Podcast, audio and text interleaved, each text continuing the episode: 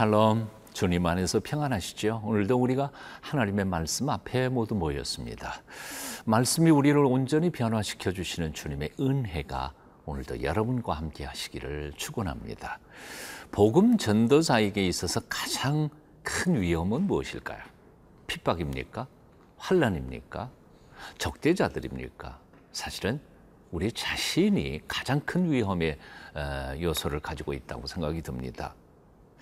어, 복음을 놀랍게 전해서 기적이 일어날 때, 아, 그 기적 속에 임하신 하나님의 영광을 내가 가로치려고, 가로채려고 하는 그런 욕심, 이것이 하나님의 일을 감당하는 사역자들에게 항상 도사리고 있는 것이죠. 이런 점에서 초대교회 사역자들은 참으로 겸손한, 뛰어나게 겸손한 인물들이었습니다. 오늘의 본문 말씀 함께 묵상해 보시겠습니다. 사도행전 14장 1절부터 18절까지입니다.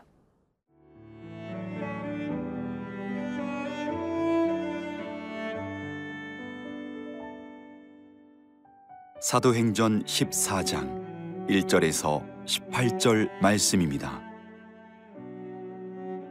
이에 이고니온에서 두 사도가 함께 유대인의 회당에 들어가 말하니 유대와 헬라의 허단 무리가 믿더라. 그러나 순종하지 아니하는 유대인들이 이방인들의 마음을 선동하여 형제들에게 악감을 품게 하거늘. 두 사도가 오래 있어 주를 힘입어 담대히 말하니 주께서 그들의 손으로 표적과 기사를 행하게 하여 주사 자기 은혜의 말씀을 증언하시니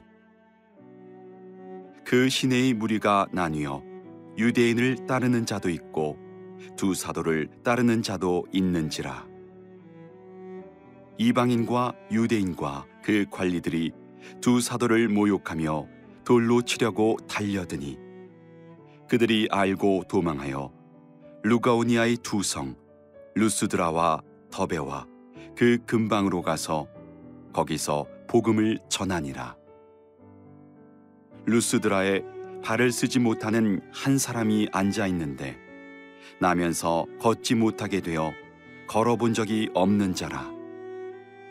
바울이 말하는 것을 듣거늘 바울이 주목하여 구원받을 만한 믿음이 그에게 있는 것을 보고 큰 소리로 이르되 네 발로 바로 일어서라 하니 그 사람이 일어나 걷는지라. 무리가 바울이 한 일을 보고 루가오니아 방언으로 소리질러 이르되 신들이 사람의 형상으로 우리 가운데 내려오셨다 하여 바나바는 제우스라 하고 바울은 그 중에 말하는 자이므로 헤르메스라 하더라. 시외 제우스 신당의 제사장이 소와 화환들을 가지고 대문 앞에 와서 무리와 함께 제사하고자 하니 두 사도 바나바와 바울이 듣고 옷을 찢고 무리 가운데 뛰어들어가서 소리질러 이르되 여러분이여 어찌하여 이러한 일을 하느냐 우리도 여러분과 같은 성정을 가진 사람이라 여러분에게 복음을 전하는 것은 이런 헛된 일을 버리고 천지와 바다와 그 가운데 만물을 지으시고 살아계신 하나님께로 돌아오게 함이라.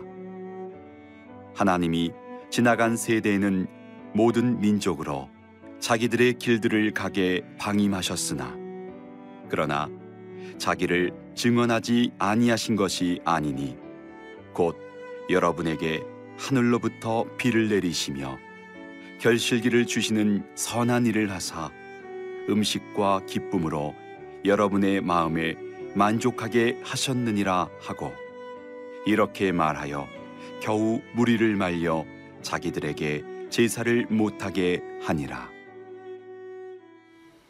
비시디아 안디옥에서 핍박이 일어나 그것을 피하여 어, 사도 바울 일행은 이고디언으로 갑니다. 사역지를 옮겨서 거기에서도 어, 어, 회당에 들어가 하나님의 말씀을 선포합니다. 1절이죠. 이에 이고니온에서 두 사도가 함께 유대인의 회당에 들어가 말하니 유대와 헬라의 허다한 무리가 믿더라. 유대와 헬라의 허다한 무리가 믿더라. 아마 유대는 유대인 크리스찬들일 거고요. 헬라는 이방인 크리스찬들을 가리키는 말이었을 거라고 생각합니다. 허다한 무리가 믿었습니다. 놀라운 역사가 일어난 것입니다. 사실 방금 그들은 아, 비시디아 안디옥에서 엄청난 핍박 가운데서 이리로 도망왔습니다.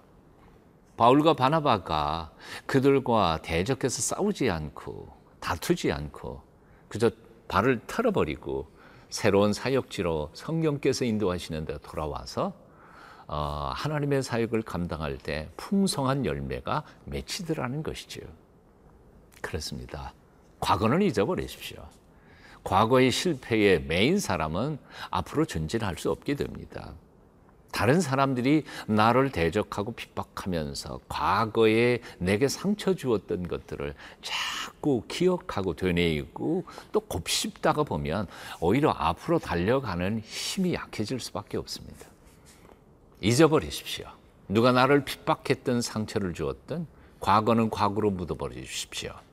이미 과거는 나의 미래를 어찌할 수 없는 것들입니다. 다만 내 의식 속에 그 과거의 아픔을 붙들고 묵상하고 생각한다면 어, 그것은 나의 미래를 방해할 수 있기 때문입니다. 바나바 그리고 바울 깨끗이 비시디아 안디옥에서의 아픔은 잊어버리고 여기 이고니온에서 새로운 역사를 이뤄내고 있었습니다. 여러분도 그렇게 되시기를 축원합니다. 자, 그런데 핍박은 이 이고니온에서도 다시 또 일어납니다. 2절 말씀 한번 볼까요? 그러나 순종하지 아니하는 유대인들이 이방인들의 마음을 선동하여 형제들에게 악감을 품게 하거늘 복음 전파의 현장에는 언제나 핍박자들은 있게 마련입니다. 그리고 선동하고 거짓말하는 사람들도 많게 마련입니다. 복음의 역사를 이루어가면서 낙심할 필요는 없습니다. 당연한 것이니까요. 자, 3절 말씀. 담대하게 복음을 전하는 어, 두 사도의 얘기를 읽어봅니다. 3절 두 사도가 오래 있어 주를 힘입어 담대히 말하니 주께서 그들의 손으로 표적과 기사를 행하게 하여 주사 자기 은혜의 말씀을 증언하시니 여기 본문에 보니까 오래 있어 했습니다. 핍박이 일어난다고 금방 도망가지 않았다는 거죠.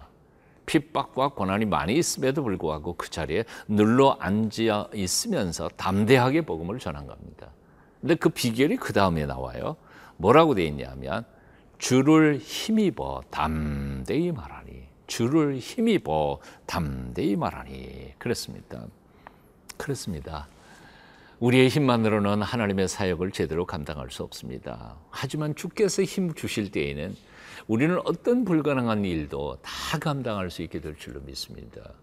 그래서 사도 바울은 이 모든 경험들을 아, 겪으면서 어, 그의 편지에서 이렇게 고백하지요. 아, 내게 능력 주시는 자 안에서 내가 모든 것을 할 수 있느니라. I can do all things in him who strengthens me. 빌립보서 4장 13절 말씀이지요. 오늘 3절을 계속해서 이렇게 말씀합니다. 주께서 그들의 손으로 어, 표적과 기사를 행하게 하여 주사 은혜의 말씀을 증언하시니 주께서 그들의 손에 표적과 기사를 할 수 있는 힘을 주셨다는 거죠. 은혜의 말씀을 전할 수 있는 입의 능력을 주셨다는 겁니다. 그렇습니다. 우리들의 삶에 그리고 어, 사역의 현장이 아무리 힘들고 어려워도 주께서 힘 주실 때 넉넉히 이길 줄로 믿습니다. 용기 잃지 마십시오. 주님께서 오늘도 여러분에게 힘 주시기를 축원합니다.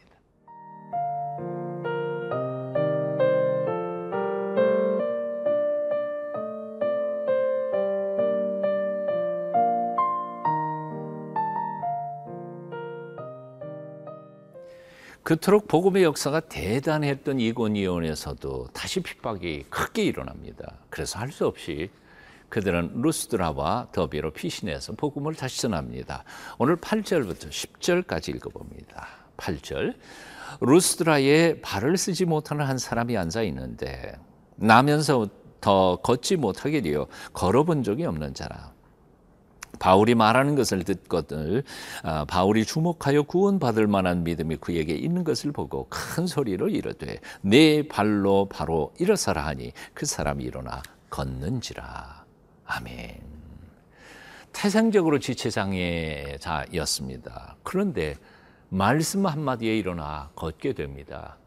그 놀라운 기적의 사건을 바라본 어, 사람들이 몰려 들어오면서 어, 바나바와 바울을 마치 신처럼 생각했던 것 같습니다. 그래서 그들을 신에게 드리는 제사를 드리려고 몰려옵니다. 기겁을 하고 두 사람은 어, 말리지만 참 어려웠던 것 같습니다. 14절부터 18절까지 제가 한번 읽어볼까요? 14절부터 읽습니다. 두 사도 어, 바나바와 바울이 듣고 옷을 찢고 무리 가운데 뛰어 들어가서 소리 질러 이르되 여러분이 어찌하여 이러한 일을 하느냐? 우리도 여러분과 같은 성정을 가진 사람이라 여러분에게 복음을 전하는 것은 이런 헛된 일을 버리고 천지와 바다와 그 가운데 만물을 지으시고 살아계신 하나님께로 돌아오게 함이라. 하나님이 지나간 세대에 있는 모든 민족으로 자기들의 길들을 가게 방임하셨으나 그러나 자기를 증언하지 아니하신 것이 아니니 곧 여러분에게 하늘로부터 피를 내리시며 결실기를 주시는 선한 일을 하사 음식과 기쁨으로 여러분의 마음에 만족하게 하셨느니라 하고 이렇게 말하여 겨우 무리를 말려 자기들에게 제사를 못하게 하니라. 이렇게 말하여 겨우 무리를 말려. 아마 많이 힘들었던 것 같습니다. 아, 이후에 옷을 찢으며라고 표현까지 나와 있는 것을 보면 어, 얼마나 다급했으면 그랬는지 모릅니다. 바울과 바나바 하나님께 돌릴 영광을 사람이 가로채는 것이 얼마나 무섭고 두려운 신성모독이요 또한 범죄인지를 잘 알고 있었던 두 사람은 그렇게 자신들의 옷을 찢어가면서 말려가면서 제발 우리들한테 하지 마라 하고 하나님께만 영광을 돌렸습니다. 이 두 사도들의 모습을 보면서 오늘날 우리 하나님의 일, 하나님께서 맡겨주신 사역을 감당하는 어, 일꾼들이 얼마나 조심해야 하는지에 대하여 깊이 묵상해 봅니다. 어떻습니까?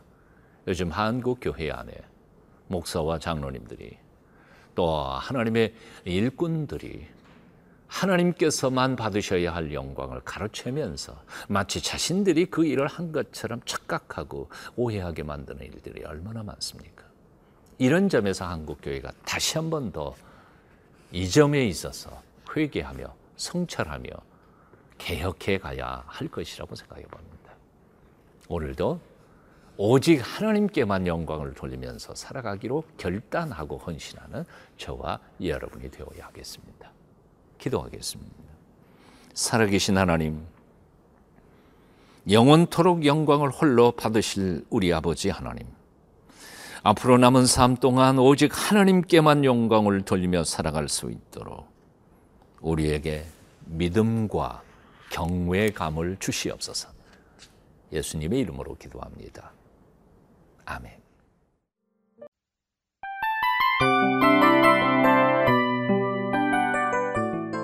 이 프로그램은 청취자 여러분의 소중한 후원으로 제작됩니다.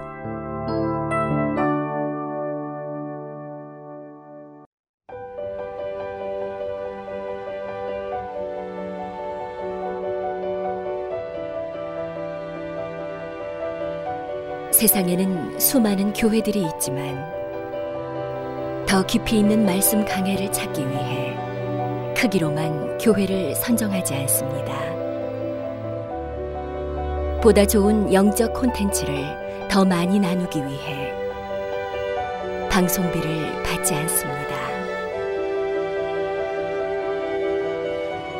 1년 365일 복음만 전하고 싶어서 우리는 광고를 하지 않습니다. 온누리의 복음을 땅끝까지 CGN TV와 함께 땅끝 성교사가 되주세요